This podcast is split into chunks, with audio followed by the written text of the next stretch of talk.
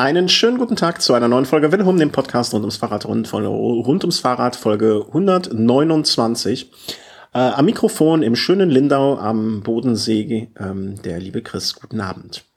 Hi und im weniger schönen Köln der Christian. Also du bist ja nur neidisch, weil ich, ich, wir haben hier. Ja, ihr seid näher an Holland.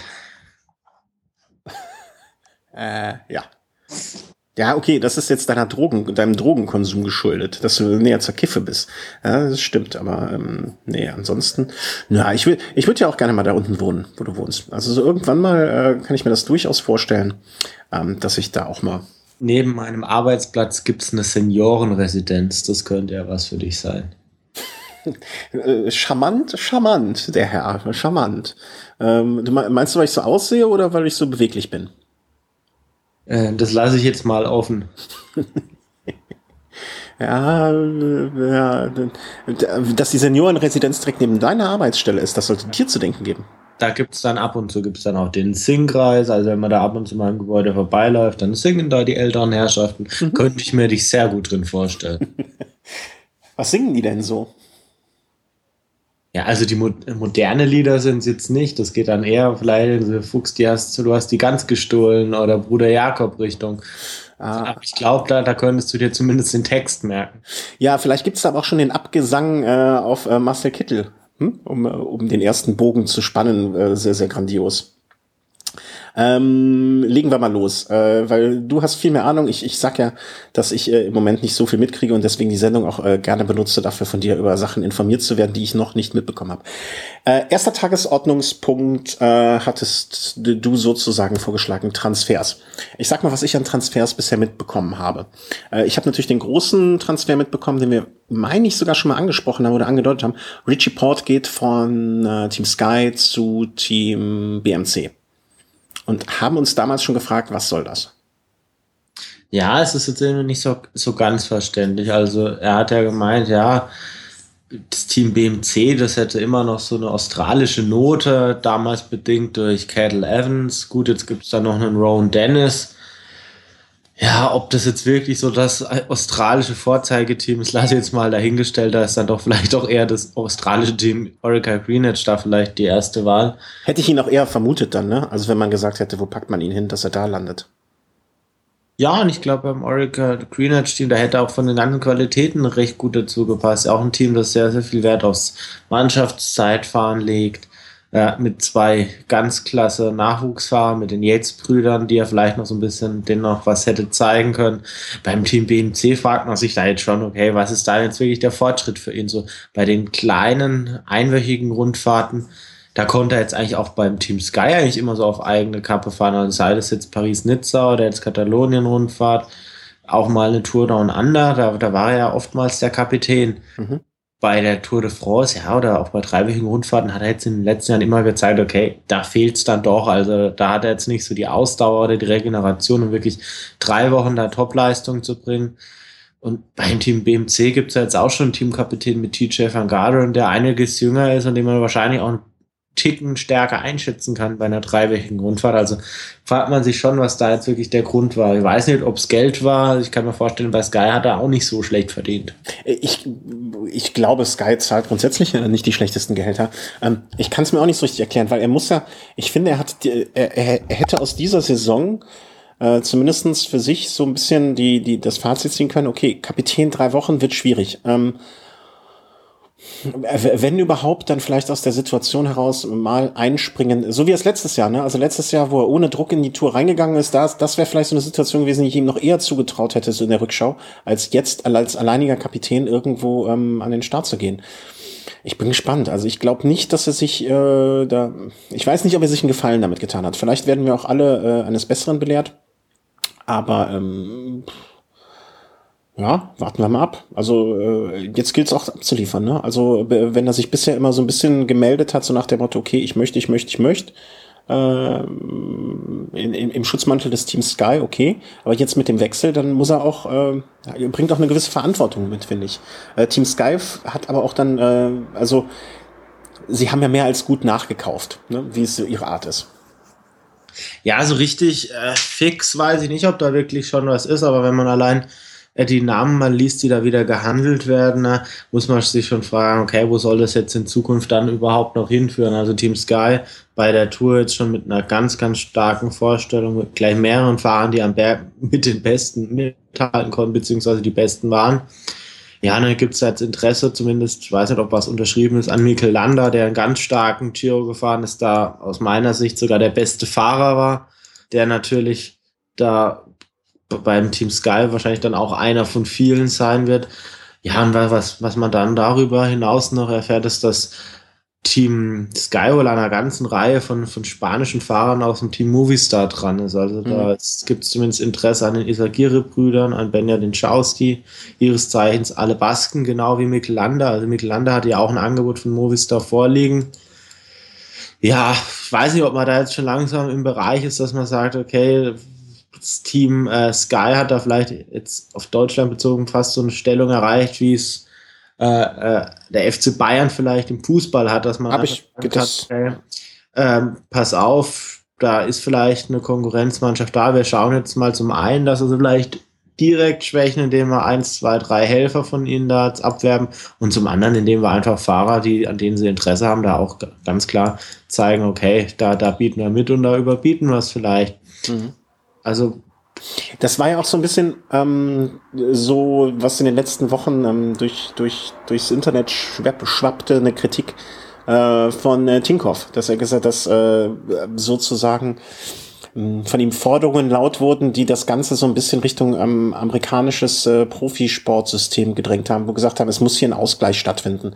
Also es kann nicht sein, dass, äh, dass, dass ein Team mit äh, solche Sponsorenkraft und finanziellen Mitteln äh, den Markt leer kauft und so alle anderen schwächt und nur noch ähm, alles äh, ja irgendwie äh, alles alles gewinnt ne und ähm, das System aus den amerikanischen Profiligen, dass halt irgendwie ein Ausgleich geschaffen wird, dass zum Beispiel bei neuen Talenten die schwächeren Teams den First Pick bekommen und so weiter, ähm, dass man so in diese Richtung vielleicht denken sollte.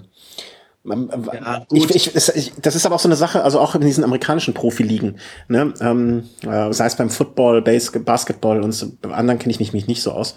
Ähm, da muss man halt auch sagen, es hat beides sein Für und Wider. Ne? Also so eine Leistung, ich, ich habe vom Fußball nicht allzu viel Ahnung zugegebenermaßen, aber Bayern München hat sich diesen Status ja auch über einen langen Zeitraum erspielt ne? und haben äh, solide gewirtschaftet und äh, sind nicht ohne Grund da, wo sie sind. Ne? Vielleicht auch durch die durch Sponsoring, Sponsoring großer Firmen, aber es hat auch seinen Grund, dass sie vernünftig gearbeitet haben und da jetzt sind.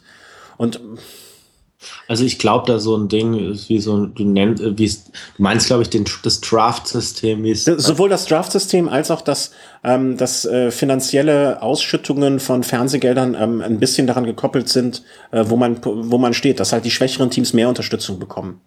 Ja, gut, jetzt muss man sagen, bei äh, so ein Draft-System wird im Radsport ganz klar wird nicht funktionieren, weil du hast nee. jetzt nicht wie bei der NBA eine Liga, die in einem Land quasi oder gut Teile von, von Kanada oder einige kanadische Teams sind da mit dabei, aber ja, stell dir mal vor, da gibt's jetzt so einen kleinen Italiener, der, der mag seine Mama noch ganz stark und dann, dann äh, sagt Orica Green Edge, den hätten wir jetzt gerne. Also es, es geht, glaube ich, es, es geht nach Oleg Tinkov wo, und das erste Mal, dass ich äh, ihn, für äh, jemanden habe, der zumindest in eine vernünftige Richtung denkt.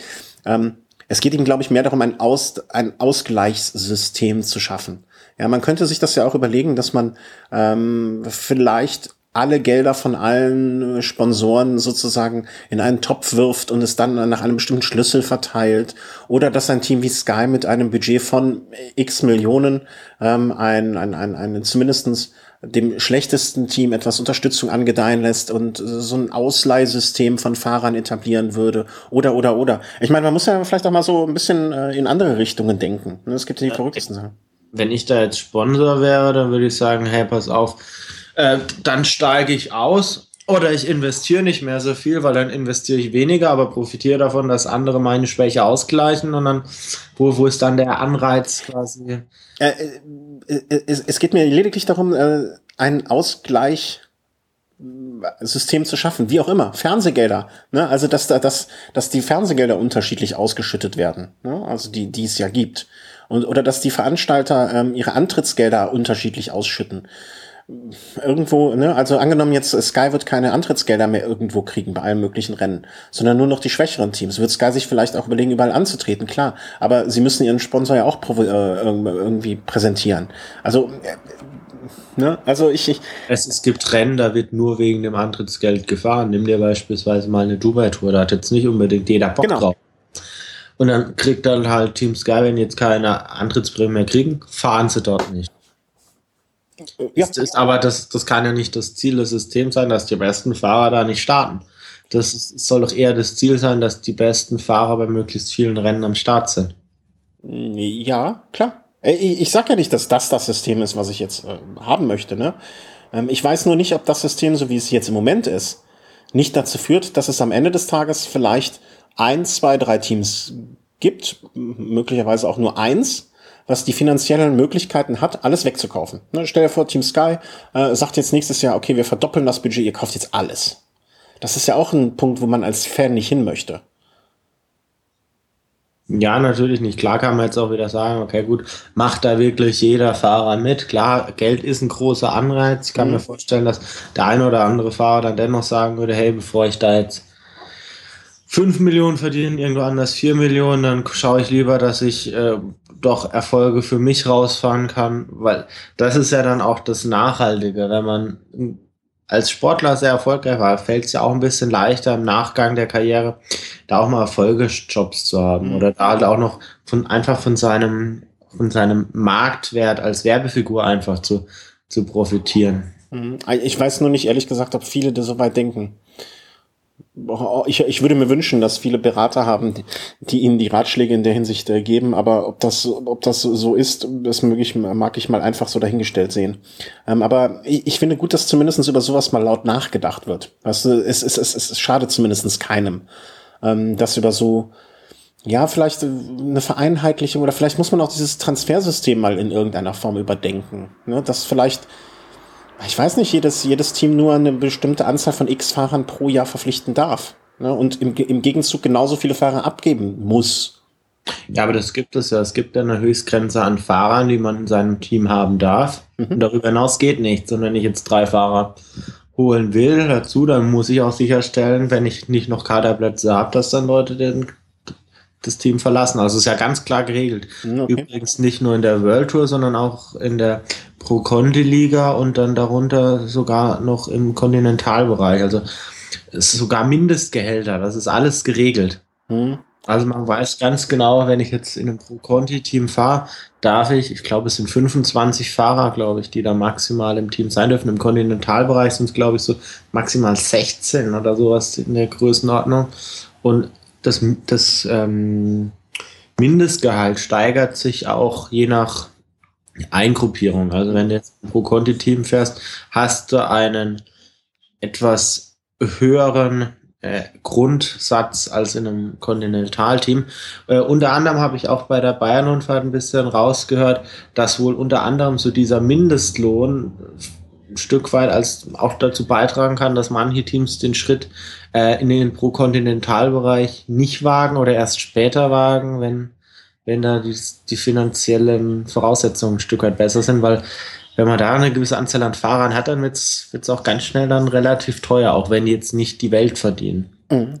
Ja, also das deswegen, man weiß es nicht genau. Ich, ich, ich finde, ich habe von Tinkoff selten was Kluges gehört und das gehörte zu jetzt zu den Sachen, dass man vielleicht dieses Transfersystem mal angehen sollte und drüber nachdenkt. Ne? Vielleicht gibt's auch Gehaltsdeckelung oder ich habe ich hab keine Ahnung oder oder eine Budgetdeckung Deckelung, ne? dass ein bestimmtes Team nur Budget X für für ähm, für Fahrer ausgeben darf. Also nicht nur ein Mindestbudget, sondern auch ein Höchstbudget.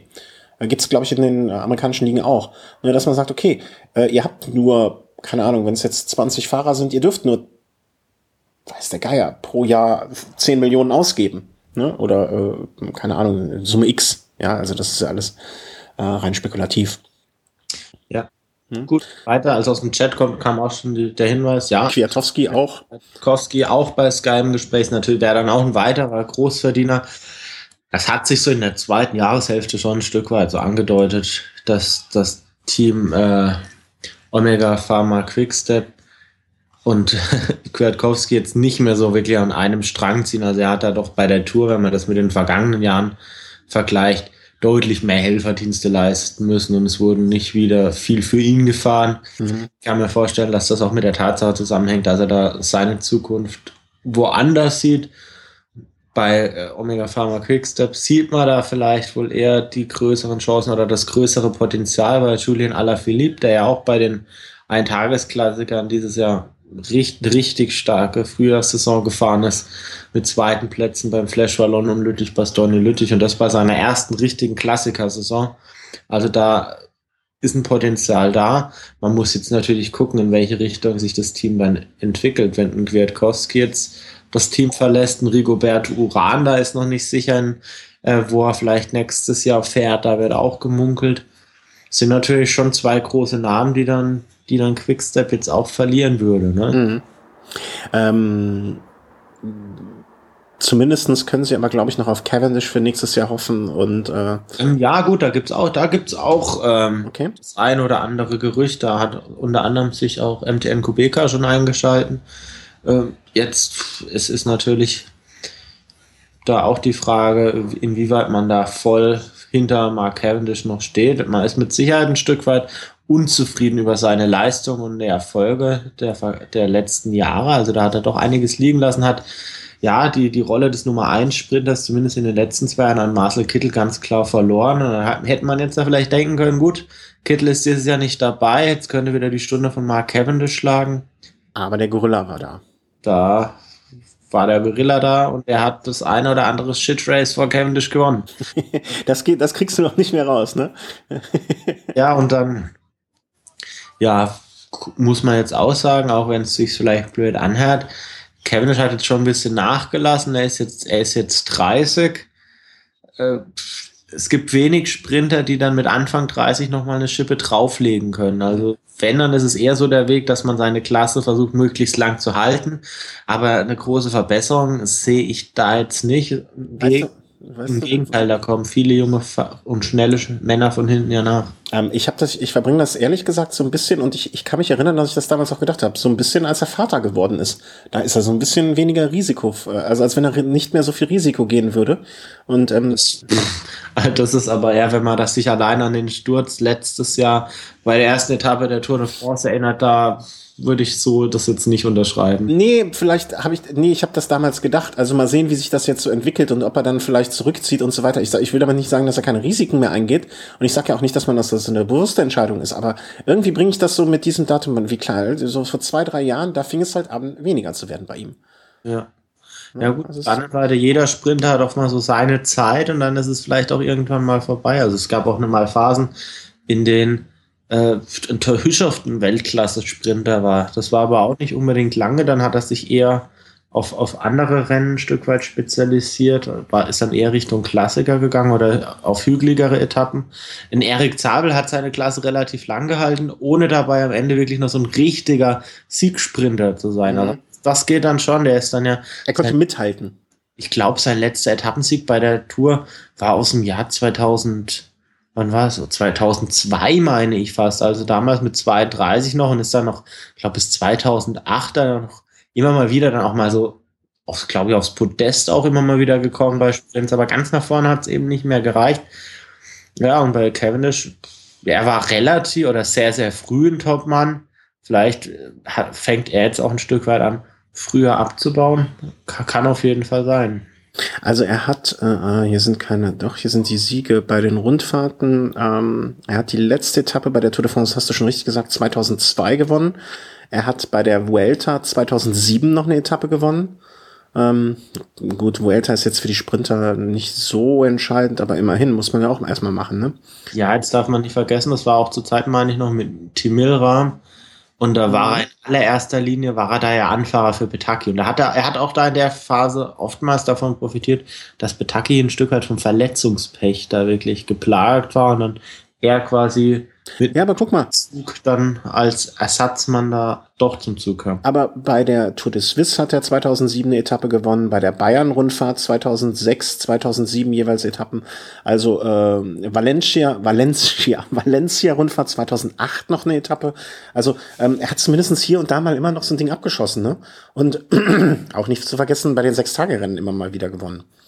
Ja, also Mark Cavendish ist jetzt ja auch nach wie vor ein Siegsprinter und Mark Cavendish kann auch nach wie vor die ganz, ganz großen Rennen sicherlich gewinnen. Aber ich denke, der Trend zeigt schon, okay, falls er da jetzt nicht nochmal irgendwas ändert, ich weiß nicht, was man da ändern könnte, ob es vielleicht eine, Tra eine Trainingsmethode ist, die bei ihm nochmal richtig anschlägt oder ob er, ja, ob sein ähm, Zug vielleicht besser funktionieren mu muss, vielleicht. Rancher, Rancher war ja auch nicht mehr so Vielleicht ist auch Benshaw einfach nicht mehr der perfekte Anfahrer für ihn. Das kann, kann auch sein. Es kommt nächstes Jahr ein junger Kolumbianer noch ins Team, der Cavendish unter anderem bei der Tour de San Luis dieses Jahr im Januar oder Februar, ich glaube Januar, sogar auf mehreren Etappen geschlagen hat, teilweise sogar deutlich. Also da hätte man zumindest einen neuen Fahrer, den man aufbauen könnte, auf den man setzen kann. Auf jeden Fall sehr, sehr gespannt bin ich, was da im Team Omega Pharma Quickstep abgeht. Und äh, Sie haben ja, Sie müssten ja jetzt auch eigentlich, ich weiß natürlich nicht, wie die finanziellen Möglichkeiten da aussehen, ähm, aber Sie müssten ja eigentlich Gelder jetzt auch dann frei haben, ne? Also dann, dann, es würde uns ja jetzt nicht überwundern, wenn die auch mal sagen, okay, wir müssen jetzt mal was in die Hand nehmen äh, und müssen, wenn Uran, angenommen jetzt mal für den Fall Kwiatowski, Uran, Cavendish, Renshaw dann wahrscheinlich auch, äh, würden alle gehen.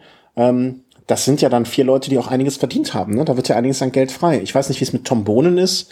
Ähm, ähm, Tom Bohnen wird, denke ich mal, bleiben. Ich glaube, für, für einen Klassikerfahrer äh, gibt es, glaube ich, nicht viel bessere Teams außer Quickstep. Klar, man hat da die, die perfekte Unterstützung, aber manchmal geht man halt auch ein bisschen unter durch die Masse der Fahrer, die da vorne mit reinfahren können. Und er hatte dieses Jahr auch, auch Pech, muss man ja auch sagen. Ne? Tomakin. Er hat natürlich das schönste Rennen des Jahres gewonnen in Köln, aber ähm, naja. Sag mir sonst noch, äh, vielleicht, ich. Entschuldigung. Verflucht. Ihr habt mir doch alle gesagt, ich huste nicht mehr so viel, wenn ich rauche, nicht mehr rauche. Warum hört das nicht auf? Ja, gut, also vielleicht auch noch ein Gerücht, das im Zusammenhang mit Kevin ein Stück weit stehen könnte oder auch ein Nachfolger sein könnte. Brian Kokar hat wohl das Interesse auch von Ethics Quickstep. Entschuldigung, dass ich von die ganze Zeit Omega Pharma Quickstep gesagt habe. Das, das ist bei mir auch so drin. Ja, das ist so an manche Teamnamen, ja, Quickstep, ja, und, aber die haben ja gefühlt auch jedes Jahr einen neuen Co-Sponsor. Von daher Entschuldigung dafür, aber Brian Kokar hat wohl das Interesse von Ethics Quickstep auf sich gezogen. Auch ein schneller Mann, der sicherlich auch nicht ganz billig sein wird. Und man darf jetzt auch nicht vergessen, wenn man, wenn man Fahrer wie einen Cavendish oder auch einen Uran oder auch einen Kwiatkowski verliert, sind das jetzt äh, kann man ja nicht immer sagen, okay, das Geld, das die verdient haben, ist jetzt absolut frei. Also jetzt dieses Jahr Alaphilippe, eine Bomben früher, der hat jetzt verlängert. Da kam jetzt dann auch von ausgehen, dass er absolut jetzt zu den Spitzenverdienern in dem Team dann zählen wird. Und das auch ein Stanix Dieber hat, meine ich, verlängert. Und der, mhm. ja, Tour de France Etappe geholt, bei den Frühjahrsklassikern auch sehr gut dabei. Da wird vielleicht auch eine Gehaltserhöhung gegeben haben. Von daher, ist vielleicht nicht, nicht das ganze Geld frei, aber Ethics. Aber, aber sie werden. Eines der potentesten Teams, mhm. da kann zumindest einiges noch, noch kommen. Was, äh, sag mal vielleicht sonst noch die ein, zwei größten Transfers, wo, die, die man schon sicher oder wo man sehr, sicher davon ausgehen kann, die ich jetzt noch nicht mitbekommen habe. Es ist so ganz viel, ist eigentlich noch gar nicht über die. Nee, ne? Gut, dann, dann bin ich ja froh, dass ich nichts verpasst habe. Sind jetzt eher so äh, Verlängerungen, die aktuell vonstatten gehen. Da jetzt beispielsweise Visconti hat bei Movistar verlängert. Astana hat eine ganze Reihe von Fahrern, hat eine ganze Reihe von Fahrern, die die Verträge verlängert. Ja, ich denke, es ist jetzt doch gerade noch eher so am Anfang der, der heißen Phase und da werden wir jetzt mal gespannt sein dürfen, was sich vielleicht in einem Monat alles noch ergeben hat. Oftmals wird ja auch die Vuelta dann auch noch genutzt, um da wirklich so den ein oder anderen Deal da über die Bühne zu bringen und mhm. da wird man bestimmt in einem Monat wird man deutlich mehr wissen. Dann würde ich sagen, machen wir das Thema Transfers vielleicht zu. Ähm, Ein Punkt vielleicht noch. Ja, ich weiß gar nicht, ob wir den in der letzten Sendung noch angesprochen hatten, bin ich mir nicht sicher. Auf jeden Fall, äh, was zu erwähnen wäre auf jeden Fall noch Nils Pollard. Ist ah, ja, stimmt, stimmt. diesen Herbst noch als Stagiaire dann beim Team Katjuscha untergekommen. Freue ich mich richtig drüber. Der hat bei der Bayern-Rundfahrt einen sehr, sehr sympathischen Eindruck gemacht. Äh, damals schon sehr, sehr stark auch im Zeitfahren. Und ja, man, man sieht ein bisschen, dass ähm, das Team äh, oder dass das Canyon als Radhersteller da bei Katjuscha dann doch vielleicht auch ein bisschen so ein kleinen, mit, kleines bisschen Mitspracherecht hat, dass man da so ein bisschen die deutsche Fahne versucht hochzuhalten. Mit Rüdiger Selig ja ein zweiter Deutscher im Team. Und ja, ich hoffe mal, dass er sich da äh, gut zeigt und dass er vielleicht, dass da vielleicht auch ein Profivertrag da winkt. Also zutrauen würde ich es ihm. Bin auch gespannt, was er bei der bei der Zeit- oder U23 WM dann in Richmond, was er zu leisten imstande ist. Da darf man mit Sicherheit auch erwarten, dass er war vielleicht Top 10, aber unter Umständen vielleicht sogar weiter vorne landen kann. Darf ich da, da, da ergänze ich dann einfach nochmal was dazu. Wo, weißt du eigentlich, woher er kommt? Äh, ja, aus Köln. Ja, ja. Ich habe nämlich zuletzt hier äh, irgendwie, das ist eigentlich ein Thema mehr für den äh, für den Markus natürlich. Äh, Strava, seine Segmente. Und dann guckte ich so äh, hier in der Gegend, wo ich rumgefahren bin, dann dachte ich mir, äh, in der Bestenliste taucht dann Nils Pollitt auf. Ich so, hä? Aha, okay, stimmt, der kommt ja hier aus der Gegend. Und äh, der äh, in Gleuel, also äh, einem Ort hier direkt um die Ecke wohnt er auch, also oder ziemlich nah in der Nähe, ist hier bei den Schmittern, das ist so ein berühmter Radsportverein, der auch gerne mal erwähnt wird äh, von den Herren ähm, bei Eurosport äh, und äh, wo sich gerne auch mal ein Herr Greipel auftut, wo die Grabsbrüder äh, gefahren sind, beziehungsweise zumindest einer. Ähm, also äh, der tummelt sich hier in der Gegend rum. Ne? Also auch auf meinen Trainingsstrecken, die ich zwar in letzter Zeit etwas vernachlässigt habe, aber immerhin. Äh, fiel, fiel mir nur ein gut, dass du ihn erwähnst, weil das hätte ich sonst vergessen, dir zu erzählen. Das hatte ich nämlich die ganze Zeit schon so im Hinterkopf.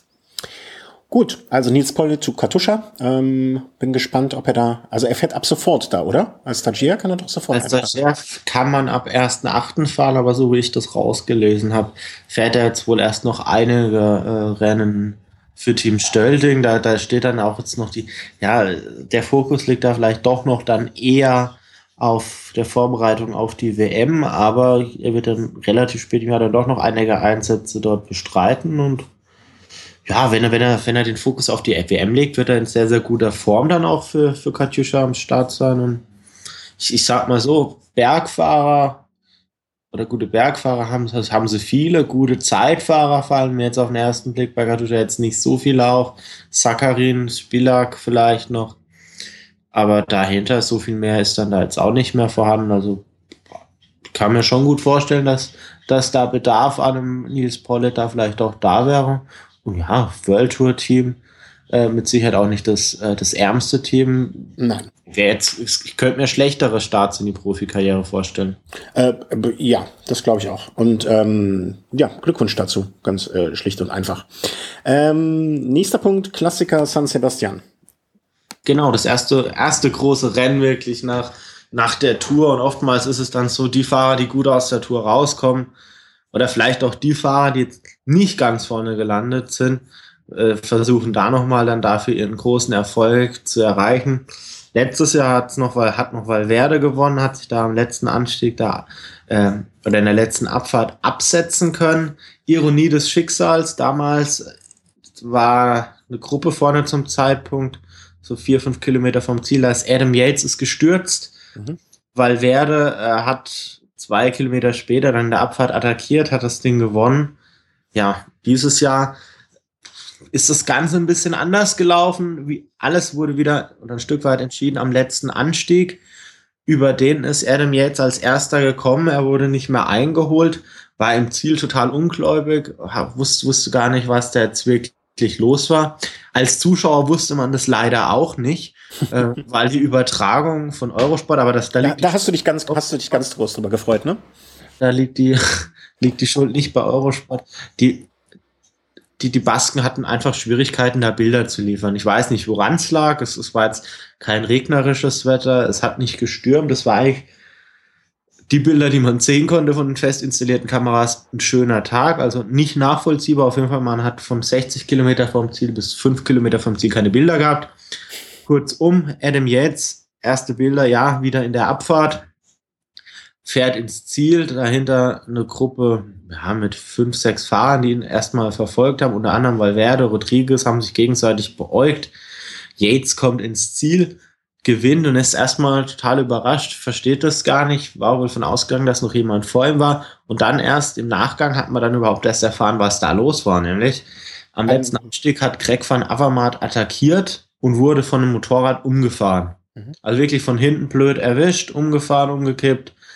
Äh, auf dem Boden auf jeden Fall gelegen. Da war wohl so viel Trubel, viele Fans, Motorräder, dass Adam Yates es gar nicht mitbekommen hat und deshalb erst im Ziel dann auch erfahren hat, ja, dass er wirklich gewonnen hat. Hat sich natürlich riesig gefreut, hat, war sicherlich für ihn auch ein Stück weit eine Entschädigung äh, für das Pech im letzten Jahr. Ich glaube, letztes Jahr hat er es nicht gewonnen. Aber ja, dieses Jahr dafür für ihn umso schöner. Dafür jetzt dann halt für Greg van Avermaet umso tragischer. Sie wollten, Sie wollten, ja, glaube ich, gerichtlich vorgehen oder, oder, oder äh, klar, jemanden verklagen, wen auch immer man da verklagen mag. Äh, Einspruch einlegen und so weiter, alles äh, war geplant. Äh, weißt du, ob da was rausgekommen ist? Also generell ist es natürlich immer schwieriger. Was soll denn bei so einem Aus, äh, bei so einem Einspruch Einspruch denn wirklich rauskommen. Also es wird jetzt äh, schwerlich äh, zustande kommen, dass man sagt, wir lassen das Rennen jetzt wiederholen oder wir, wir fahren das Rennen jetzt nochmal die letzten sechs Kilometer seit dem Sturz. Im Endeffekt hat man ja schon einige Stürze wirklich erlebt. Ne? Also besonders schlimm, so die Stürze beispielsweise dann auch von John Hogerland oder so, also an, an so Stürze, an die man sich da einfach die auch durch durch Autos oder Motorräder zustande kam. Jetzt dieses Jahr, ich weiß, ich weiß nicht mehr genau, welches Rennen es war, ob es die Flandern-Rundfahrt war, wo auch ein Fahrer, Manuel Boaro war es, glaube ich, von Tinkoff Sachs umgenietet wurde, meine ich. Jetzt vor, vor kurzem, noch vor zwei Tagen bei der Tour of Utah, ähm, schlimmer Sturz äh, von, ich komme jetzt nicht auf den Namen, sag's aber mal nicht. Äh, helf mir doch. Fremeyer war das. Genau, genau. Ja, gut, ein anderer Fall, das war ein Fahrfehler von ihm oder er hat, das war, war sein Fehler, von daher er ist ins Auto reingefahren. Das ist aus, meiner Sicht jetzt, jetzt nicht so vergleichbar, aber sowas kommt halt immer wieder mal vor. Äh, das ist ein Stück weit auch ein Risiko, dem sich die Rennfahrer ein Stück weit vielleicht stellen müssen oder wenn sie, wenn man ja. will, ein Rennen ähm, mit Kameras, mit Verpflegung und so weiter, mit, mit Sicherheit ein Stück weit da so begleitet wird, muss man vielleicht auch das Risiko eingehen, dass, dass das auch mal ins Negative umschlägt. Ja, aber muss ich sagen, ich weiß nicht, ähm, ich, ich kenne die Situation nicht genau, wie sie da war. Ne? Also weil ich weiß nicht, in welcher Position im Rennen waren die. Ähm, aber ich habe mich gefragt hinterher, es sind ja noch zwei in diesem Bildausschnitt, den wahrscheinlich alle gesehen haben, sieht man ja auch, wie hinterher noch zwei Fahrer von, äh, oder ein Fahrer, nee, zwei Fahrer mit Motorrädern zusammenstoßen. Ähm, ich habe mich auch ein bisschen gefragt, wie fahren die denn da? Ne? Also dass, äh, dass die sich mitten in der Abfahrt zwischen den Fahrern bewegen, die Autos und die Motorräder da auch, das kam mir auch schon ein bisschen, äh, ein bisschen ich will nicht sagen komisch vor, aber das, das, das ist man einfach so aus Europa, bin ich das in der Form nicht gewohnt. Es sei denn natürlich, die sind weit, weit hinterm Feld gefahren und haben versucht, wieder Anschluss zu finden. Dann ziehe ich das alles zurück, was ich gesagt habe. Dafür gebe ich zu, weiß ich zu wenig über die Situation, wie sie sich genau dargestellt hat. Ne? Aber jetzt, ähm, jetzt erzähle ich ja noch mal was über Spanien. Also ich, ich weiß jetzt nicht, ob, ob man da jetzt dann einfach irgendwelchen Leuten, die man da noch in irgendwelchen Bars getroffen hat, einfach so ein Motorrad gegeben hat, so nach dem Motto, fahr da mal mit, ob sie sonst nur mit Eseln ihre Berge überqueren. Aber die, was die Streckenabsperrung und so weiter angeht in Spanien, das ist wirklich so ein Punkt, den man jetzt nicht so mit, mit Frankreich oder auch mit Deutschland vergleichen kann. Also ich war vor einigen Jahren ähm, auf Mallorca unterwegs zur Mallorca Challenge. Klar, jetzt vom, vom Stellenwert nicht vergleichbar mit der Klassiker San Sebastian, aber auf jeden Fall hat sich Folgendes zugetragen. Ich war damals Beifahrer und wir sind quasi von hinten, waren wir plötzlich mit dem Auto hinter dem Feld. Mhm. Es, es ging kurz danach einen kleineren Pass oder einen kleineren Berg hoch, sagen wir mal so 400 Höhenmeter. Ja, und ähm, die, die Fahrerin hat gemeint, okay, sie möchte da jetzt überholen, sie möchte jetzt wieder vors Feld. Aber ja, normalerweise sollte man ja davon ausgehen, so äh, Zivilpersonen oder Leute, die jetzt nicht direkt zum Rennen gehören, ja, pff, die müssen da jetzt einfach warten. Also mhm. Das hat man ja immer mal wieder oft. Auf jeden Fall, Polizist lässt sich zurückfallen. Es wird zu einer Minute wild diskutiert. Auf jeden Fall, wir dürfen da durchfahren. Durchs Feld. Durchs Feld. Und dann fährst du da in einem in einem Anstieg da noch durch das Feld da durch. Da hast du links deine Krüppchen, rechts deine Krüppchen, da kommt ein vereinzelter Fahrer, da kommt ein vereinzelter Fahrer. Die Begleitautos fahren da hin und wieder.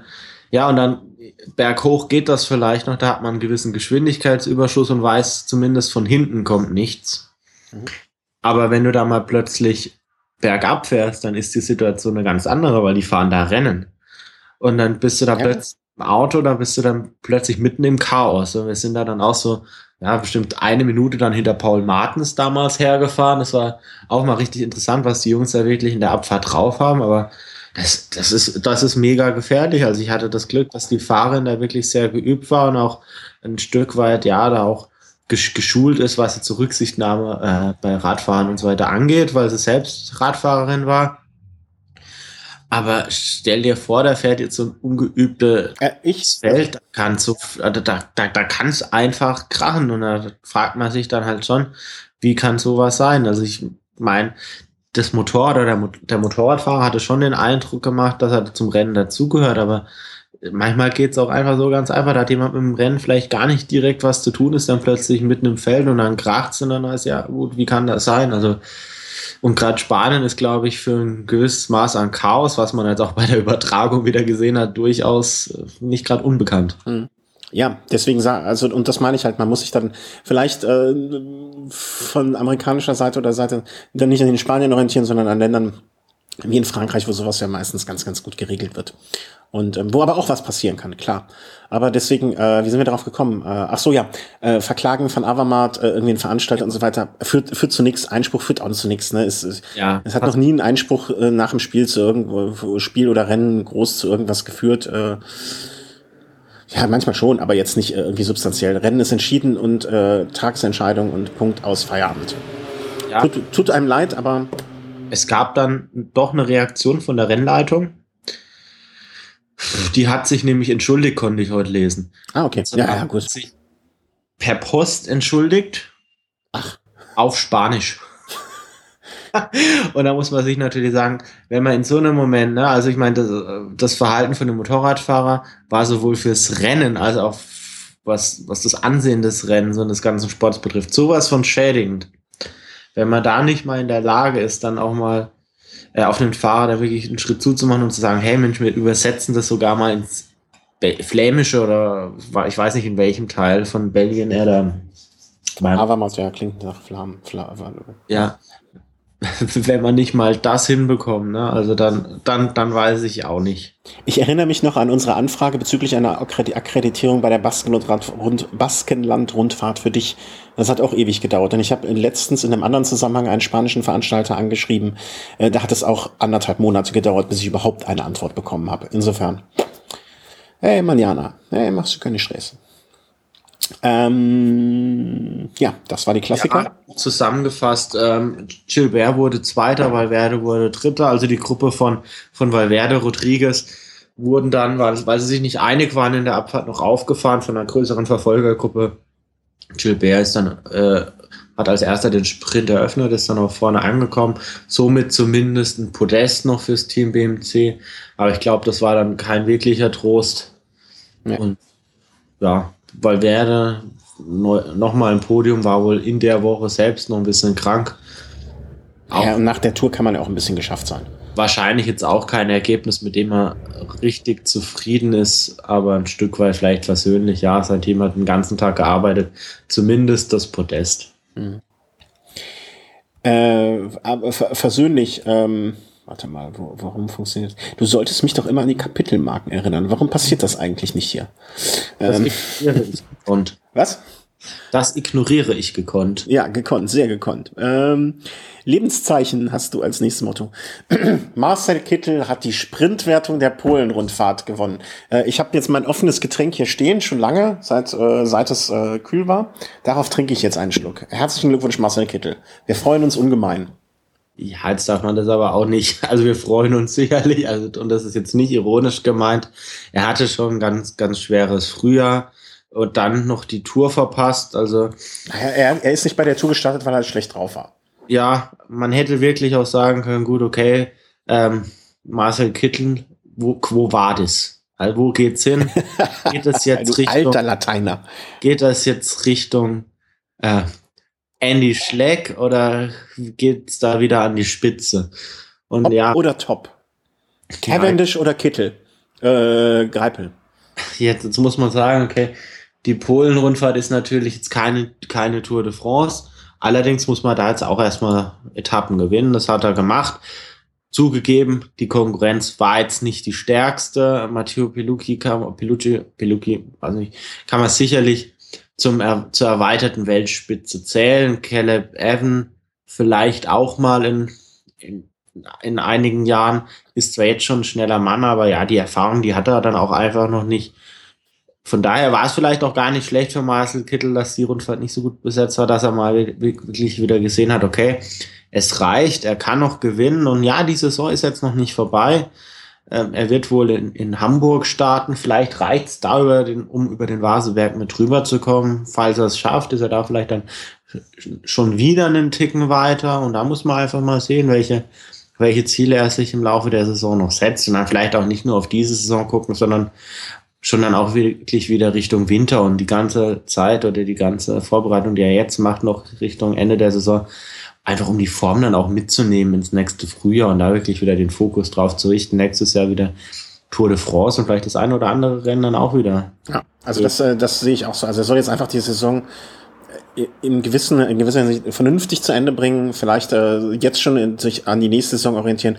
Ob, ganz ehrlich, ob der jetzt bei der Polen-Rundfahrt das Sprinter-Trikot geholt hat, interessiert nächstes Jahr kein Schwein mehr, wenn er wieder viermal, die, viermal eine Tour-Etappe abschießt. Ja, also ja ich, ich glaube jetzt auch nicht, dass er sich ins Wohnzimmer hängt. Ja, ja, danke, genau das meine ich. Also im Prinzip ist dieses Polen-Rundfahrt-Trikot für einen Eimer. Er muss endlich, äh, entweder er kommt jetzt auf die Beine und kann im nächsten Jahr wieder an das anknüpfen, was im letzten Jahr war, ähm, oder man muss wirklich sagen, das war halt ein, ich will nicht sagen One-Hit-Wonder, aber ne, er, er, muss jetzt auch, äh, Radfahren lebt auch von der Konstanz. Ne? Und eine gute Saison reicht, äh, um sich einen Namen zu machen, aber um längerfristig ja, sage ich mal, zu den Großen zu gehören. Also für mich gehört er noch nicht so zu den Großen, wie es jetzt zum Beispiel ein Degenkolb. Also ein Degenkolb fand ich mit seiner Leistung diese Saison hat sich zumindest bei mir so sympathiemäßig und vom Standing her deutlich weit, äh, deutlich vor ihn äh, jetzt einsortiert. Ja, es sind halt schon ein Stück weit verschiedene Fahrer. Ne? Degenkolb mittlerweile doch eher so der Klassikerfahrer und der, der Sprinter bei vielleicht nicht den äh, am bestbesetztesten Sprints und Kittel halt normalerweise dieser Ebenensprinter. Der Degenkolb, ja, jetzt hat er jetzt bei der Tour hat zum Etappensieg nicht gereicht. Dann hat er eben noch diese, diese Karte Klassiker. Bei einem Kittel, wenn es in den Sprints nicht reicht, wird's dünn.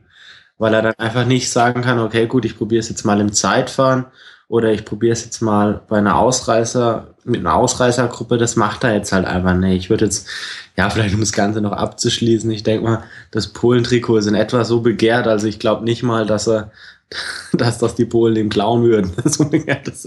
also ich, ich wusste auch gar nicht, also, ja, also ist ein, vielleicht ein schönes Ding, er durfte da aufs Podest.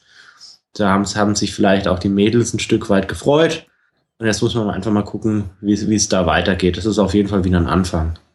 Ja, also ne, ich, ich würde mich auch freuen. Also nicht jetzt hier falsch verstehen, äh, aber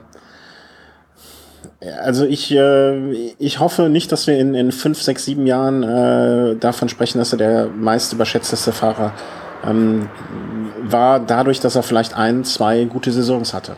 Naja, was heißt überschätzte Fahrer? Er hat in, er hat in zwei Saisons acht Tour de France-Etappen. Also in, in ja. dieser Phase gab's, gibt's oder gab es keinen besseren Fahrer. Ja, aber zwei Jahre. Ne? Das ist, äh, für mich sind Fahrer, weißt du, so ein, äh, die du eben schon mal erwähnt hast, so ein Huschow, der über Jahre eine, eine sehr, sehr große Konstanz hingelegt hat. Ne? Zwei Jahre hintereinander gute. Cavendish äh, hat auch ins, ich möchte jetzt, müsste ich mir jetzt raussuchen, aber Cavendish hat auch äh, viermal zum Beispiel ähm, in Paris gewonnen. Ne? Das ist halt auch über eine vier Jahre, über einen so langen Zeitraum viermal da gewonnen zu haben ist halt auch eine Leistung. Ne? Das, äh, ich finde Leistungen, die über einen sehr langen Zeitraum erbracht werden, vielleicht nicht so, ne, viermal die Tour de France gewinnen in zwei Jahren oder achtmal insgesamt, ist eine famose Leistung, klar. Aber von zwei guten Jahren eine, auf zwei guten Jahren eine komplette Karriere aufbauen, ist halt auch, hm. Ja, es war, war schon ein bisschen mehr. Hat er jetzt nicht nur bei der Tour Etappen gewonnen, er hat auch bei der Vuelta war er auch schon erfolgreich. Ja, du weißt aber, was ich meine. Ne? Also das sind äh, zwei Jahre, ähm, ähm, ähm, zwei starke Jahre und er muss jetzt ähm, halt da mal zeigen, dass es nicht nur diese zwei starken Jahre waren. Aus dem Chat kam jetzt noch. Wenn man das jetzt so, wenn man das jetzt so sieht, könnte man ja fast sagen, Bradley Wiggins war ja auch nur ein paar Jahre stark dabei.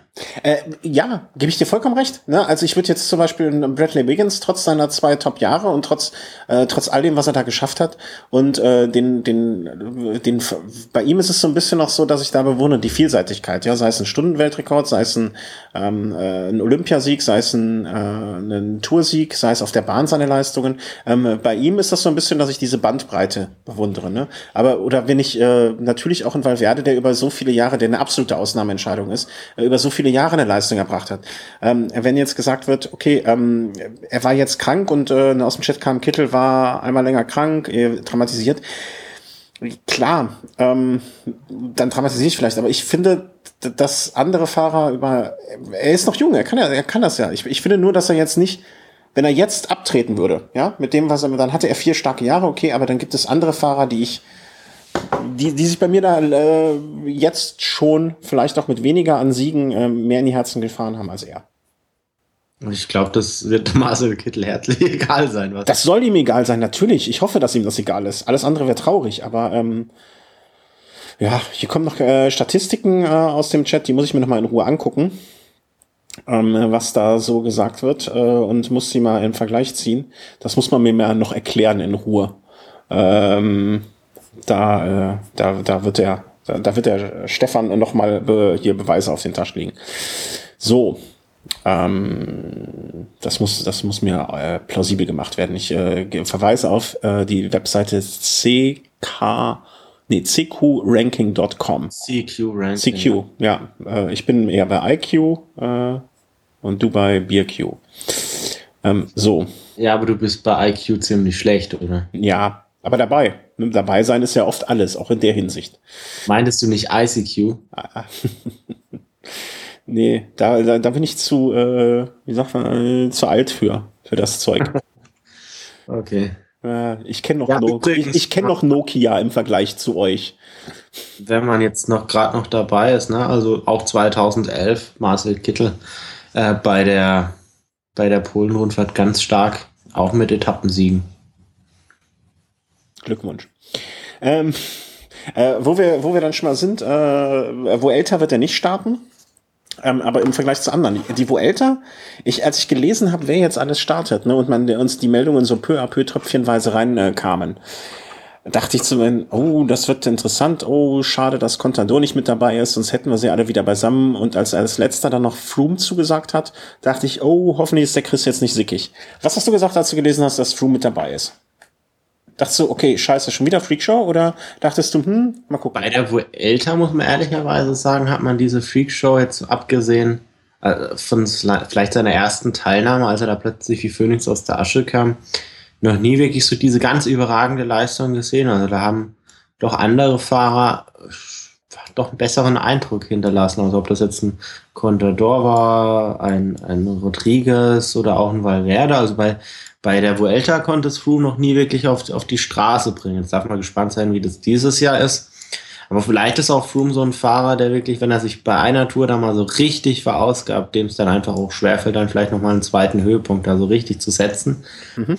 In den letzten Jahren, als er sich entschieden hat, die, die Vuelta da noch mit anzuhängen, dann ja oftmals auch aus dem Grund, weil er bei der Tour da ja, vielleicht auch mal ja, gestürzt ist, was. Ja. Letztes Jahr ist er ausgeschieden, hat das quasi noch ein noch als, ja, vielleicht als, als Wiedergutmachung in Erwägung gezogen. 2012 ist er, ich glaube 2012 ist er gestartet. Ja, da hat er bei der Tour ja für Wiggins knechten müssen, hat er gedacht, gut, vielleicht reicht um, um die, die Vuelta dann abzuschießen. Wenn ich mich jetzt nicht komplett verdue, aber ich glaube, er ist 2012 gestartet. Ja.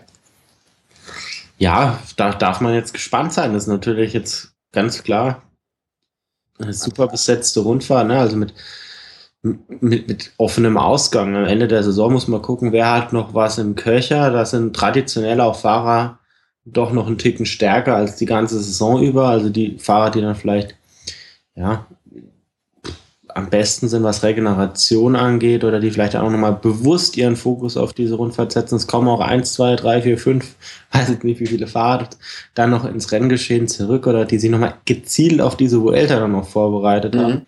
Beispielsweise ein Fahrer, der jetzt auch noch wahrscheinlich richtig heiß sein wird, ist ein Domenico Pozzovivo, ne?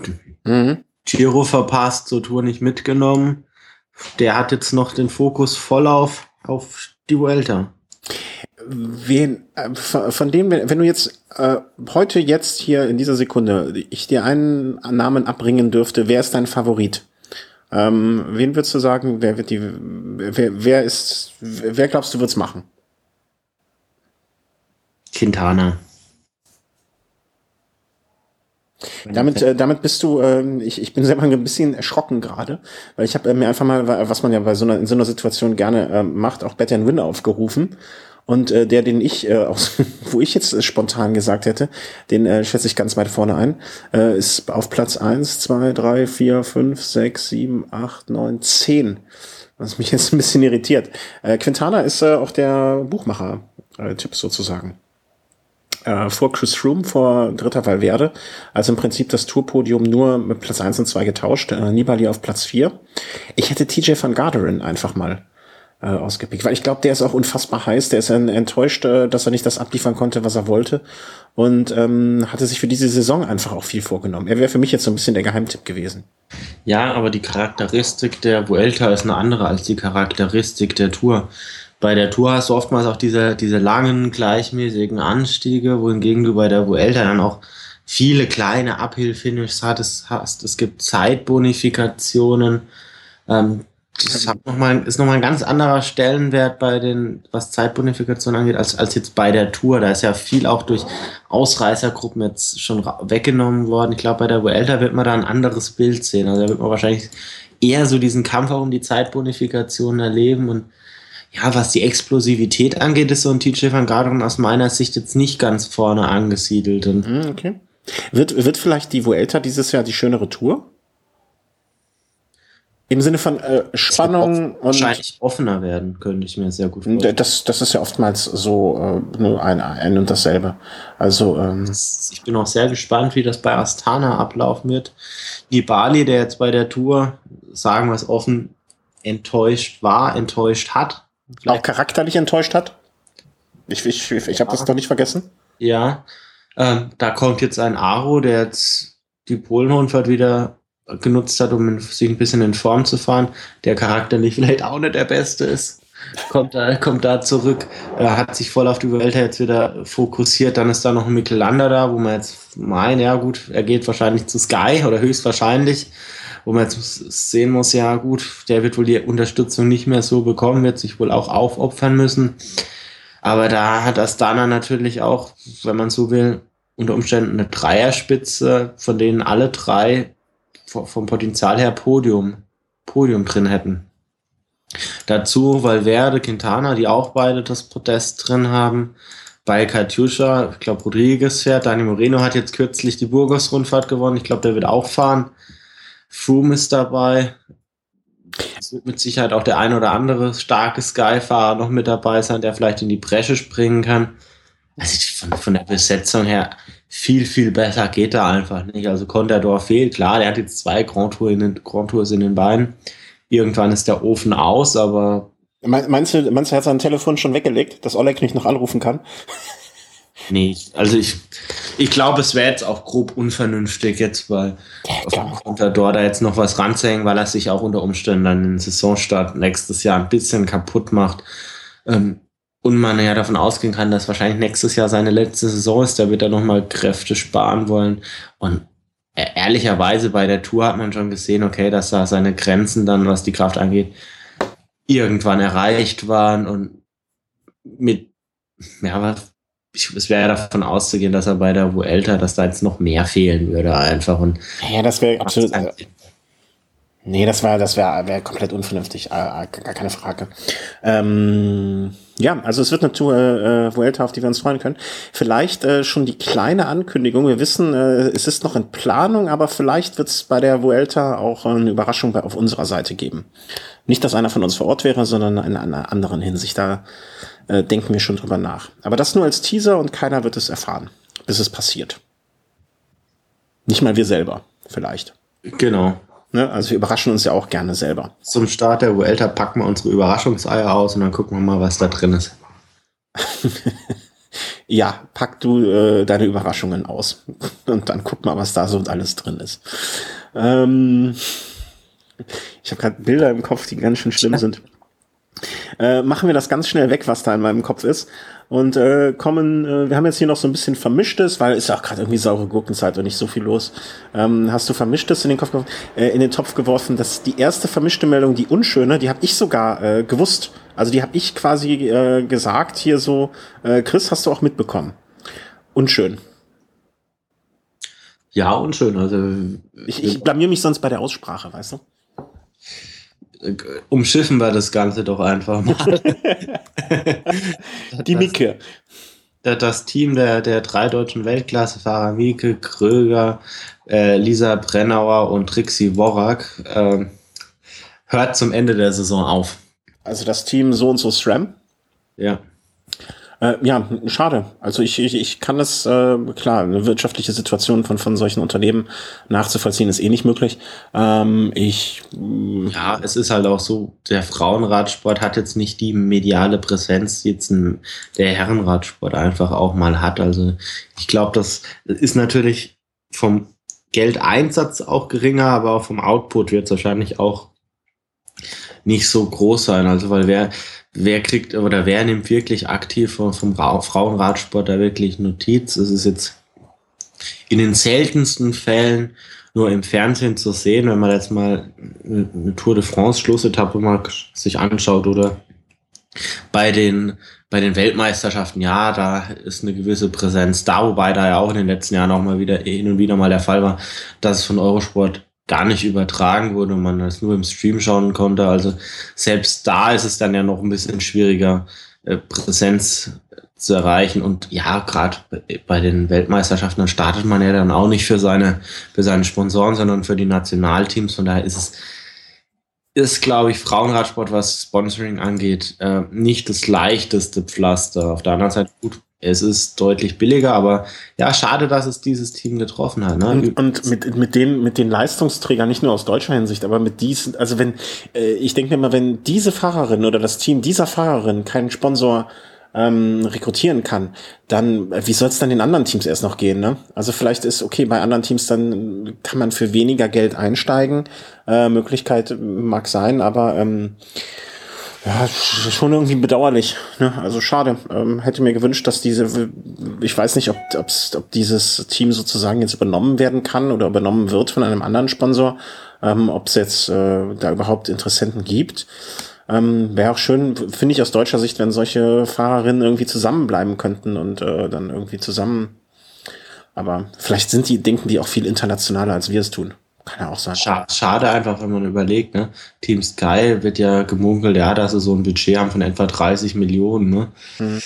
Könnte man sich ja vorstellen, ja gut, dann legt man da vielleicht noch ein bisschen was drauf oder verpflichtet einen Fahrer weniger und unterhält dieses Damenteam einfach mal mit. Ja, so. ist, ist, das wäre zum Beispiel auch eine Möglichkeit, äh, wie man, äh, wie man sozusagen äh, vielleicht so eine Kofinanzierung betreibt, ne? Oder den, den, den reicheren Teams ein bisschen was abnimmt, um es den ärmeren zu geben, im Sinne dann auch den Frauensport mitbesprechen. Ne? Dass man sagt, okay, jedes Team muss zehn Prozent äh, seines Budgets dann auch für ein Frauenteam ausgeben. Ne? So wie es im Fußball ja, glaube ich, auch irgendwie mit Jugendteams oder Jugendsponsoring oder so äh, Ausbildungs blabla blubs gemacht ja, wird. Ja, gut, zumindest im Fußball gibt es ja diese Regelung, man muss so und so viele Spieler aus dem eigenen ja, aus dem, aus dem Umfeld oder aus dem Umland haben. Da braucht man so und so viel deutsche Spieler noch, also aus der eigenen Jugend dann auch noch. Mhm. Also ja, aber dass man sagt, okay, gibt's da auf jeden Fall. jedes Team muss äh, das ein gewissen finanzielles, also ich möchte jetzt nicht ein Team Europcar, was ja eh schon nächstes Jahr dann jetzt geschlagen ist, äh, weil es keinen Sponsor hat, ne? Die sollen jetzt nicht noch auch noch was abgeben. Aber äh, dass vielleicht die Top 5 Teams äh, so, so einer Rangliste am Ende des Jahres im kommenden Jahr ein Frauenteam sponsern müssen oder so. Irgendwie so etwas. Ne? Also Teams, also wenn. Strafe sozusagen. Nö, ähm, ihr wart ja, so gut, ihr müsstet sein Frauenteam unterhalten. Nein, das ist, das ist ja keine Strafe, also, äh, aber um so äh, gewisse Quersubventionen, ich meine, ähm, da ist natürlich jetzt auch wieder die Frage, inwieweit ähm, ja jetzt da alle mitspielen würden, ne? weil das würde ja quasi, ja, ich glaube, das würde vielen im Mansen stinken, ähm, wenn man quasi so an einem Tropf des des Mannes hängen würde. Also ja, vorstellen. Okay, da muss man aber vielleicht auch mal sehen, äh, weißt du, die, die wenn man es so betrachtet, wenn man, ohne jetzt ein politisches Fass aufzumachen, aber bis Ende der 80er hat Bayern vom Land der Finanzausgleich profitiert und hat jetzt die blühenden Landschaften und unterstützt jetzt Berlin zum Beispiel mit. Ne? Also da gibt's halt auch so, so Ausgleiche, die sich irgendwann mal ähm, relativieren. Ne? Und jeder profitiert da mal was von. Und ähm, wenn man, wenn die Männer den Frauen was vom Kuchen abgeben, das äh, wird sich keiner beschweren, glaube ich. Ähm, ist jetzt vielleicht ein schlechter Vergleich, aber so um so eine Quersubventionierung oder so ist es immer so ein Geben und Nehmen. Und dem, der es besser geht, der ja. kann vielleicht einmal. Gut, von einer, von einer Subventionierung. Ich, ich weiß nicht, eine Subventionierung macht vielleicht auch nur Sinn, wenn man was subventioniert, ähm, dass, einen Wert, äh, dass es wert ist, dass man es subventioniert. Also, ich, was er, also, oder bei einer Subvention erwartet man ja auch ein Stück weit immer, dass durch die eigene Subvention ein Stück weit auch was erreicht wird. Jetzt ist halt die Frage, was denkt man, dass da erreicht wird oder subventioniert man nur der Subvention halber? Nur um was am Leben, vielleicht was am Leben zu halten, wo vielleicht das Interesse einfach vielleicht auch nicht da ist. Also so schwarz möchte ich jetzt nicht malen, aber. Aber dann dürftest du keine Oper mehr aufhaben, dann dürftest du kein Theater mehr aufhaben, was ja auch subventioniert werden alle. Ne, also wenn du mit der Überlegung müsstest du halt echt viele Sachen zu machen. Du dürftest ja. kein Wobei da ja immer noch viele, viele Leute auch hingehen und begeistert da sich, sich die Opern, Arien und so weiter auch, auch anhören, anschauen. Ja, ja, ich, ich, ich, ich, ich will ja gar nichts zu machen. Oder ein Schwimmbad, wie viel Schwimmbäder müsstest du? Das sind alles, also wenn du alles, was du subventionierst. Aber da hatten ja, nee, Schwimmbad ist auch wieder ein komplett anderer Fall, weil von Schwimmbädern kann auch die breite Bevölkerung einfach mal profitieren. Also damit schafft man einen, einen Mehrwert für jeden Menschen, der auch mal Interesse hat, in, in, ins Schwimmbad zu gehen. Jetzt bei jetzt, jetzt beim Frauenradsport, wenn man den subventionieren würde, damit äh, unterstützt du im Endeffekt die 20 Leute, die da jetzt beschäftigt werden bei dem Rennstall. Oder lass es, lass es 40 sein, wenn es sehr, sehr viele sind. Ähm, eine, eine Subventionierung sollte, denke ich mal, ja, auf ein größeres Ziel abzielen, als nur ja, Jobs, eine gewisse Anzahl an Menschen zu sichern. Ja, aber du würdest ja auch, du gibst ja den Vereinen ähm, vor Ort eine Perspektive, dass die, ihre Sportlerinnen vielleicht irgendwann mal ein Ziel erreichen können. So, so geht die Subventionierung ja auch nach unten weiter, ne? Ja, wobei es spricht ja nichts dagegen, dass das der Sport auch weiterhin betrieben werden könnte. Also wie gesagt, ich möchte jetzt nicht schwarz malen, aber stell dir vor, es gibt einfach kein Interesse an diesem, an diesem Profi-Radsport der Frauen, mhm. sagen wir mal so, dann geht das, würde das vielleicht, wie gesagt, ich will nicht schwarz malen, vielleicht wieder in die Richtung Amateur-Radsport zurückgehen. Und dann ist es vielleicht irgendwann mal, vielleicht dann halt auch nur ein Hobby, soweit wird es nicht kommen, natürlich nicht.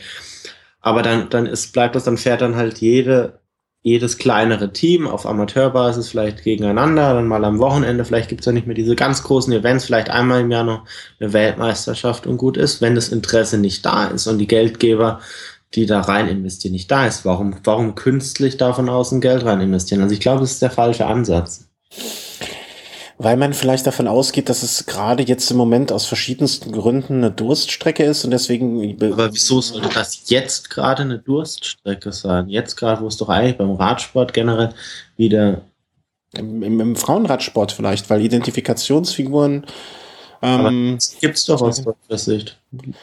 Ja, ich, ich, das ist ja jetzt kein rein deutsches Team gewesen. Ich, ich denke da jetzt nicht nur an Deutschland, sondern ich denke da so äh, die gesamte weibliche Radsportszene äh, betreffend. Ne?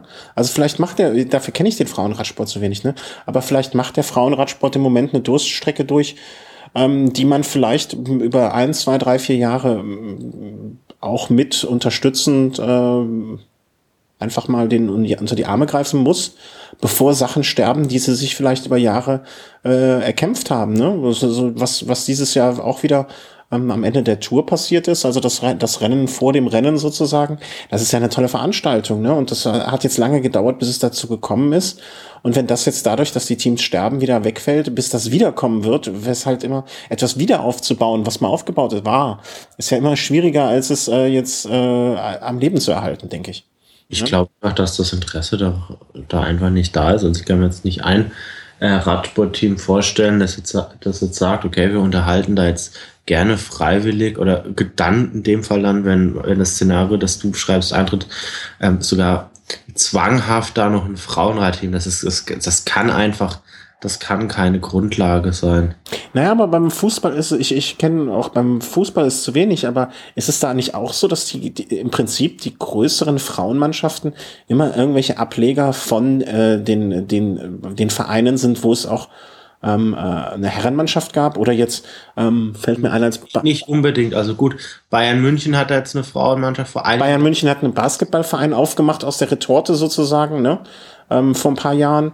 Das ähm, ja. Ich weiß es nicht. Ich sage ja nicht, dass das, dass das so die Lösung sein kann, aber ob das, um, um es vielleicht über einen gewissen Zeitrahmen um, aufzubauen und einen gewissen Zeitrahmen ähm, mal auszuprobieren. Ich, ich frage mich immer, warum Sachen erstmal wegwerfen. Erstmal ausprobieren. Man kann ja Sachen ausprobieren.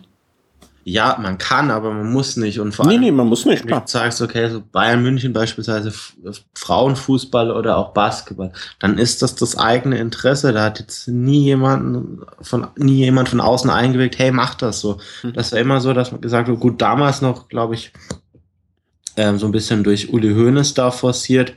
Ähm, ja, eine zweite Sportart wäre wünschenswert und klar ist da auch das Ziel, dass äh, dass die Basketballabteilung sich selber trägt. Ob das aktuell jetzt so der Fall ist, kann ich jetzt nicht beurteilen. Es ist auf mhm. keinen Fall so, dass der FC Bayern da seine finanziellen Mittel für die Basketballabteilung da absolut ausschöpft. Klar hat man einen guten mhm. Kader, allerdings mit den Mitteln, die der FC Bayern hat, also da dürfte es ja eigentlich grundsätzlich nicht groß ins Gewicht fallen, wenn man mal sagt, okay, man investiert pro Jahr mal fünf Millionen mehr und hat dann halt wirklich das absolute Überteam. Aber das ist prinzipiell denke ich, langfristig ist da vielleicht sogar ein wirtschaftliches Interesse dahinter, die, eine zweite Sportart aufzubauen, eine, vielleicht auf lange Sicht eine Tradition zu entwickeln und da dann auch von profitieren zu können. Aber absolut, absolut. Äh, guck dir an, so Sachen wie Bayer Leverkusen, welches in den äh, 90ern hier ein äh, relativ von unten äh, re relativ schnell hochkommendes Basketballteam, was von Bayer unterstützt wurde,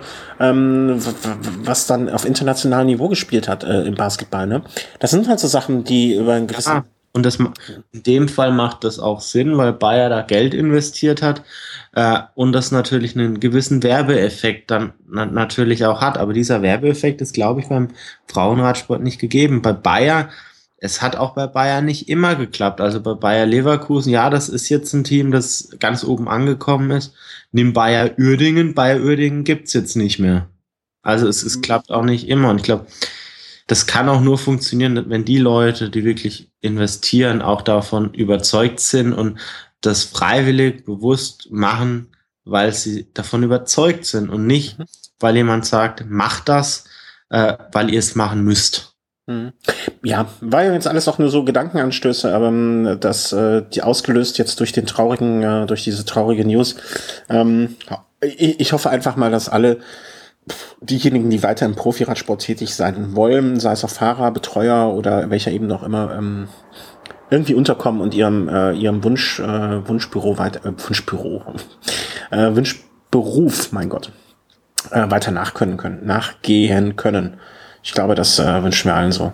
Und ähm, ja, der Frauenradsport wird sich schon irgendwie fangen. Also da bin ich ganz sicher. Und äh, wenn er vielleicht eine Zeit lang Hilfe braucht, ähm, wollen, wollen wir hoffen, dass wenn er jetzt am Tropf von irgendjemandem hängt, dieser Tropf auch irgendwann wieder abgeschaltet werden kann. Nee, also ich gehe davon aus, dass sie schon Nachfolgesponsor finden werden und wenn nicht, ja, es ist ja auch kein Beinbruch, dann geht dann so ein Team auseinander und da das, die Fahrerinnen sind da stark genug, da wird wahrscheinlich größtenteils jeder einen neuen Rennstall finden. Bei, um die deutschen Damen mache ich mir da überhaupt keine Sorgen. Die, die fahren nach wie vor alle drei auf Weltklasse-Niveau. Lisa Brennauer, Weltmeisterin. Mieke Kröger hat jetzt vor kurzem erst den U23 EM Zeitfahrtitel verteidigt. Also naja, da reizt es auch ein Erfolg an den anderen. Ja, Trixie Worak, auch absolut eine Bank. Also die sind in jedem Team gern gesehen. Mhm. Ähm, nächster Punkt auf unserer Liste, das sind so zwei Sachen. Ähm, Enneke Tour äh, läuft wieder. Heute mit, was heute Etappensieg Kreipel? Gestern. Gestern? Noch, nee, nee, gestern war er noch Vierter. Und ich bin da hat nicht ganz gereicht mit, da war Viviani erster. Heute dann Etappensieg André Greipel, ja, hat da noch ein bisschen Anlauf gebraucht nach der Tour und jetzt ist er wieder voll dabei und reiht den nächsten Sieg ein. Darf man gespannt sein. Morgen soll es voraussichtlich nochmal eine Sprintankunft geben. Da darf man gespannt sein, ob es morgen, oder ich glaube, morgen ist nochmal eine Sprintankunft. Vielleicht auch auf der Fitnet habe ich mir jetzt nicht ganz sicher. Ich habe das Strecken, den Streckenverlauf nicht komplett im Kopf. Ansonsten, ja, Enekultur immer eine ganz interessante Rundfahrt. Vielleicht für die, die sie nicht kennen, äh, spielt sich so im äh, Luxemburg-belgischen äh, Landstrich ab, muss man sozusagen. Hieß, war es nicht früher die Tour de Luxemburg auch? Das war früher die Benelux-Rundfahrt. Benelux-Rundfahrt, das meine ich doch. Ja, äh, eine Luxemburg-Rundfahrt gibt's auch, die findet meistens Ende, Ende Mai statt. Ja, ja, das. Ich glaube, parallel zur letzten Giro-Woche. Ja, ja. An, an, ansonsten ist wieder eine sehr interessante Rundfahrt, sehr interessante Fahrer da auch am Start. Äh, in den vergangenen Jahren war, war es oftmals sehr actionreich, wenn ich mich da an letztes Jahr erinnere mit dem Sieg von Tim Wellens. Das war hat, hat er klasse gemacht. Auf der letzten Etappe nochmal alles umgerissen im Gesamtklassement und hat Tom de Moulin nochmal die Führung im Gesamtwert, in der Gesamtwertung nochmal am letzten Tag abgenommen. Die spannenden Etappen, die kommen jetzt auf jeden Fall erst und ja, bin mal gespannt, wer da, wer da ganz vorne am Ende landet. So viel zur Eneco-Tour, also vielleicht reicht es ja für Kreipel da nochmal für einen Sieg. Ansonsten noch die Burgos-Rundfahrt, die ist zu Ende gegangen. Gesamtsieger Dani Moreno, der jetzt auch zeigt, okay, er war jetzt zwar bei der Tour de France nicht an der Seite seines, man möchte fast meinen, Bruders oder Zwillings äh, Joaquim Rodriguez, aber mit der, bei der Vuelta ist dann mit ihm auch wieder zu rechnen. Mhm. Ja, ansonsten, ja, Mikkel Lander hatte ich bei der Burgos-Rundfahrt eigentlich ein bisschen weiter vorne erwartet.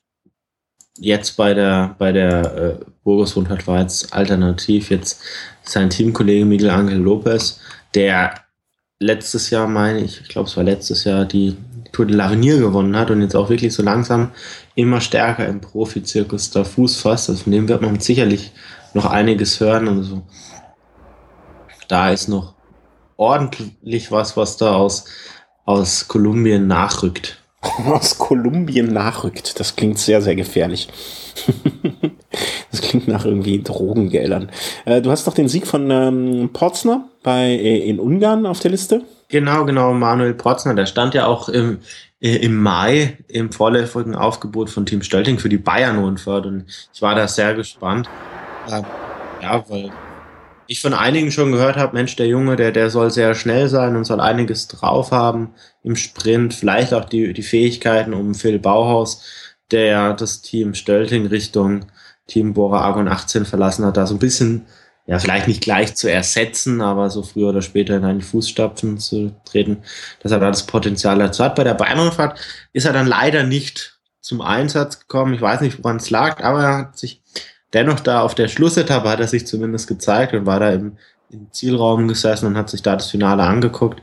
War auch gar nicht so weit weg von seiner Heimat. Er kommt da wohl aus Ansbach, mhm. aus dem Ansbacher Raum und Nürnberg war da jetzt nicht so weit. Haben mich jetzt wirklich gefreut, als er in Ungarn schon zwei Etappen gewonnen, fasst er jetzt auch so langsam Fuß. Ja, und Tim Stölting, richtig, richtig gute Nachwuchsarbeit, richtig, richtig gutes Scouting auch. Erwischen immer wieder die richtigen Fahrer und sind mittlerweile in Deutschland ja das Nummer eins Sprungbrett. Ähm, jetzt warst du gerade kurz weg. Bist du wieder da? Wo, ab wo war ich denn weg? Nee, nur die, die, der letzte Satz verschwand. Du fadest es so mal richtig aus. Also so dein, dein letzter Satz. Wurde hinten genau, Team, Also dann sage ich es nochmal, Team, Team, Team Stölting hat sich mittlerweile dann wirklich zum 1A-Sprungbrett wirklich ja. in die ja, in den Profibereich entwickelt, ja.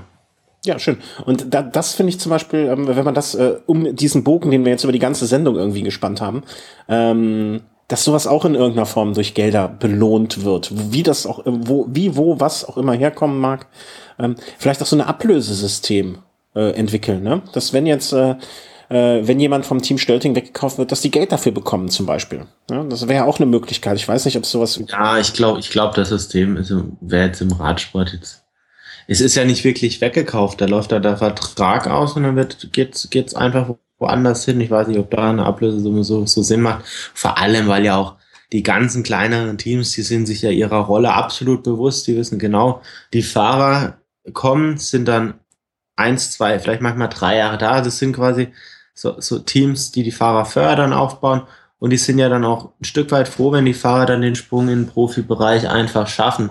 Es, es wäre ja auch, es wäre ja auch Quatsch, äh, wenn man sagt, okay, gut, man hat da jetzt einen Fahrer, der ist, der ist 22, der könnte jetzt in die World Tour wechseln, aber man beharrt darauf, dass der jetzt seinen Vertrag, der dann vielleicht noch ein, zwei Jahre geht, da jetzt erfüllen würde. Ja, aber dass die Teams dafür entschädigt werden in einer gewissen, in einer gewissen Form, dafür, dass sie diese Ausbildungsarbeit leisten können. Äh, Weißt du, das, das ist ja auch Zeit, das ist ja das Zeit und Geld und äh, Liebe und Energie, die die Betreuer da reinstecken. Ne? Und dass, äh, dass, dass die in irgendeiner Form dafür von den Teams, wo die Fahrer hingehen, entschädigt werden, das finde ich schon. Es muss ja nur sein, dass sie, äh, das braucht ja noch nicht mal sein, dass der, ähm, dass, dass, dass der Fahrer darunter in irgendeiner Form leidet, sondern dass man sagt, okay, wenn jetzt jemand vom Team Stölting zum Team Sky wechselt, ja, mal den ganz krassen Schritt, wenn man das so sagen wollen würde dass die, das Team Sky vom ersten Jahresgehalt des Fahrers äh, 10% an Team Stölting weitergibt.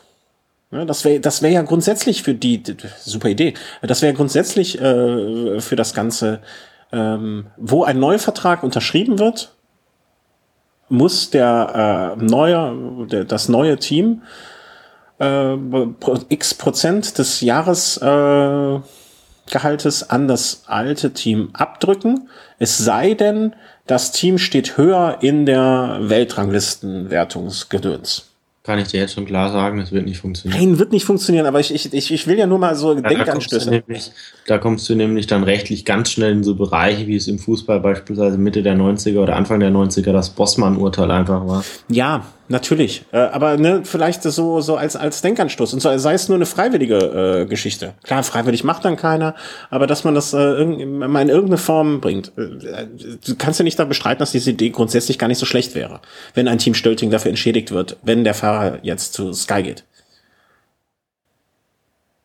Ja, warum entschädigt? Da, da, da läuft der Vertrag aus und der Fahrer wechselt. Warum äh, warum sollte ich ein Team dafür entschädigen, dass der Fahrer den Vertrag aus, aus freiwilliger seiner Sicht nicht verlängert? Hörst du das? Hörst das? Ah, der Herr Coxon hat angerufen. Ja, das wird noch umgesetzt, noch heute. Ja, ja, danke, Herr Coxon. Ja, danke. Siehst du? Wird gemacht. Bist gerade wieder beim IQ, ne? Nee, äh, es hat hier gerade das Telefon geschellt. Normalerweise versuche ich es auszumachen. Nee, ich, ich will ja nur irgendwie den Kleinen unter die Arme greifen, mein Gott. Du, du bist so groß, dir braucht man nicht unter die Arme greifen. Also, da komme ich ja noch nicht mal dran. Ne? Der, Geda der Gedanke ehrt dich auf jeden Fall, klar. Äh, ob, ob das jetzt so zielführend ist, ich weiß es nicht. Klar, da, da sollte man generell mal seine Kreativität einfach mal freien Lauf lassen. Da ist mit Sicherheit sind einige Gedankenspiele möglich oder auch einige, die man jetzt vielleicht für absurd hält und die vielleicht dann doch klappen könnten, aber ich, halte es für sehr schwer. Aus dem Chat kommt gerade auch noch die Frage, ja, in, inwieweit es, es vielleicht sogar sinnvoller wäre, dass, dass so Teams wie Stölting vielleicht nicht so den nächsten Sprung in die nächsthöhere Liga machen oder da ein, einfach drin bleiben, wo sie ja dann auch so viel mehr Geld dann einfach auch nicht bräuchten. Also das ist für mich so ein bisschen so ein Stück weit zweigeteilt, meine Meinung dazu. Ich muss sagen, Team Stölting aus, als Ausbildungsteam absolut Weltklasse, wenn man sich mal überlegt, ein Phil Bauhaus, was, wie der seinen Weg dort gegangen ist, wie ein Herklotz da einen Weg bis jetzt gegangen ist, wahrscheinlich auch weitergehen wird. Nils Pollitt, der jetzt auf dem besten Wege ist, vielleicht auch dadurch, dass jetzt das Share ist, da den Weg in den Profibereich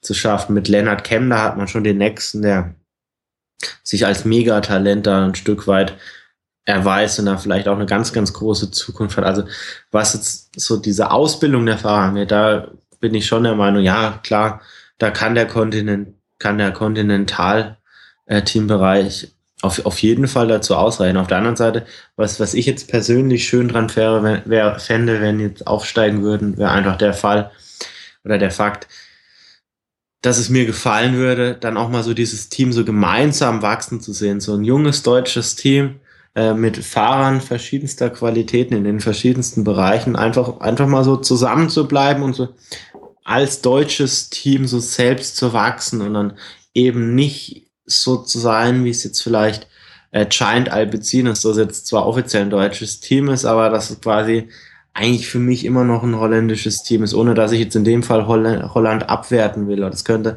jedes andere Land sein, aber Giant Alpecin hat zwar deutsche Fahrer, ist für mich aber jetzt in erster Linie kein deutsches Team. Mhm. Bora Argon 18 versucht gerade in die Richtung deutsches Team wirklich bewusst zu steuern, indem sie mit unter anderem Emanuel Buchmann, Björn Thurau oder dann auch mal mit, mit Dominik Nerz bewusst auf die deutsche Karte setzen.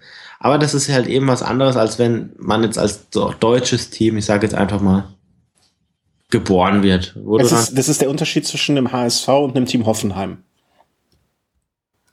Ja, also ich, ich finde es ich find's, find's einfach sehr sympathisch, diesen Gedanken, weil man mhm. dann wenn es dieses deutsche Team gäbe und die würden jetzt in Liga aufsteigen. Die, die müssten jetzt nicht mit, der, mit dieser ganz großen Erwartungshaltung einfach starten. Weißt du, die könnten sich ja auch langsam entwickeln.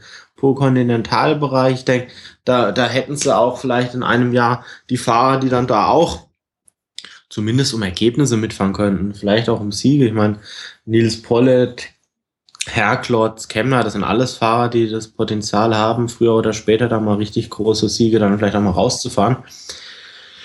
Und ja, ich fände den Gedanken einfach reizvoll. Jetzt so beim Team Bora, da sieht man ja, was passiert. Also da, da wird das Team quasi eingedeutscht, dann wird dann Dominik Nerz von außen dazugeholt. Es wird ein immenser Druck aufgebaut, ja, von den ganzen Medien auch, ja, deutsches Team jetzt mit deutschen Gesamtklassementsfahrer.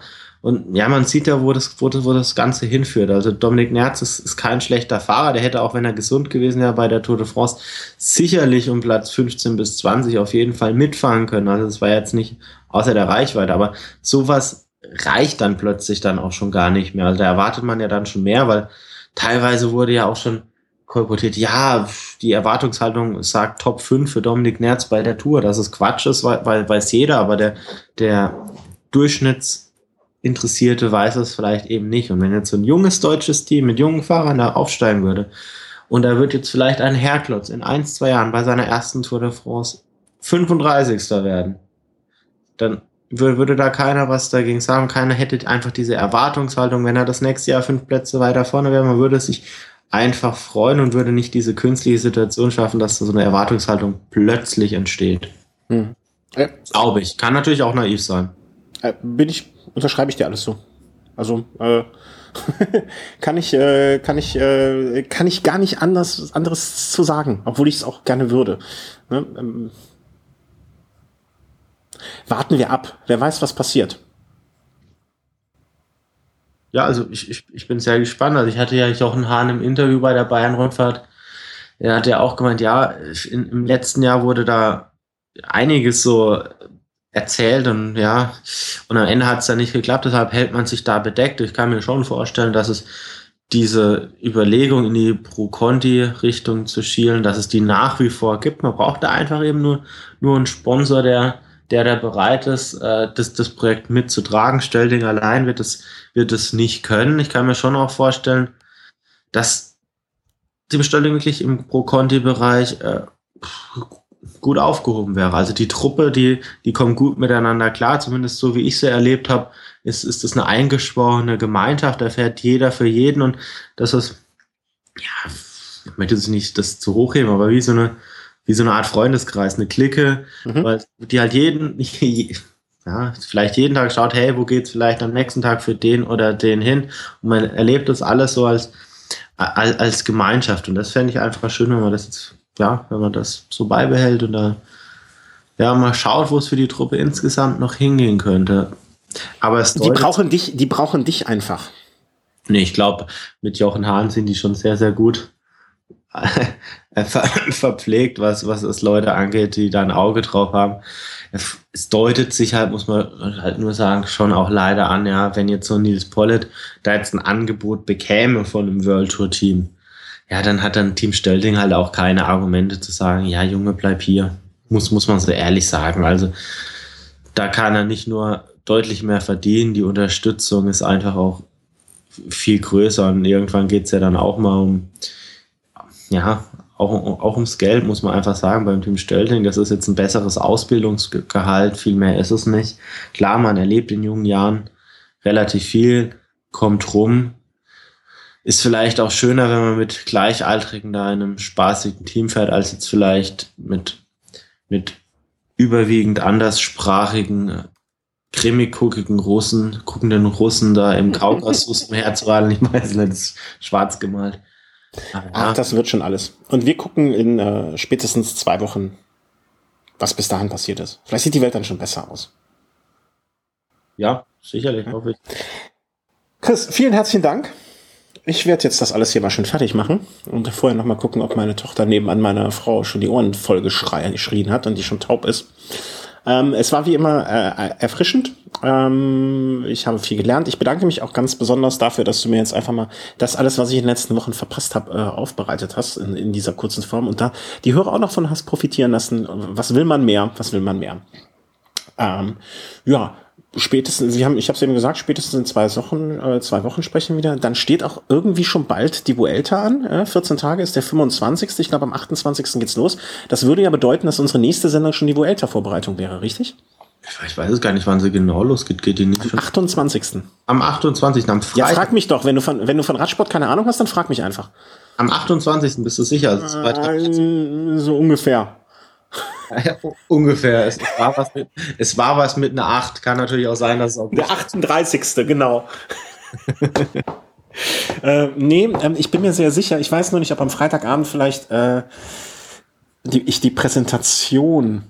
Du liegst mal sowas von daneben. Das ist, fängt schon am 22. an. Ach Quatsch. Samstag, 22. August. Aber krass, ne? Wie, wie ich das vertreten habe, weil ich dachte es wirklich. 22.8.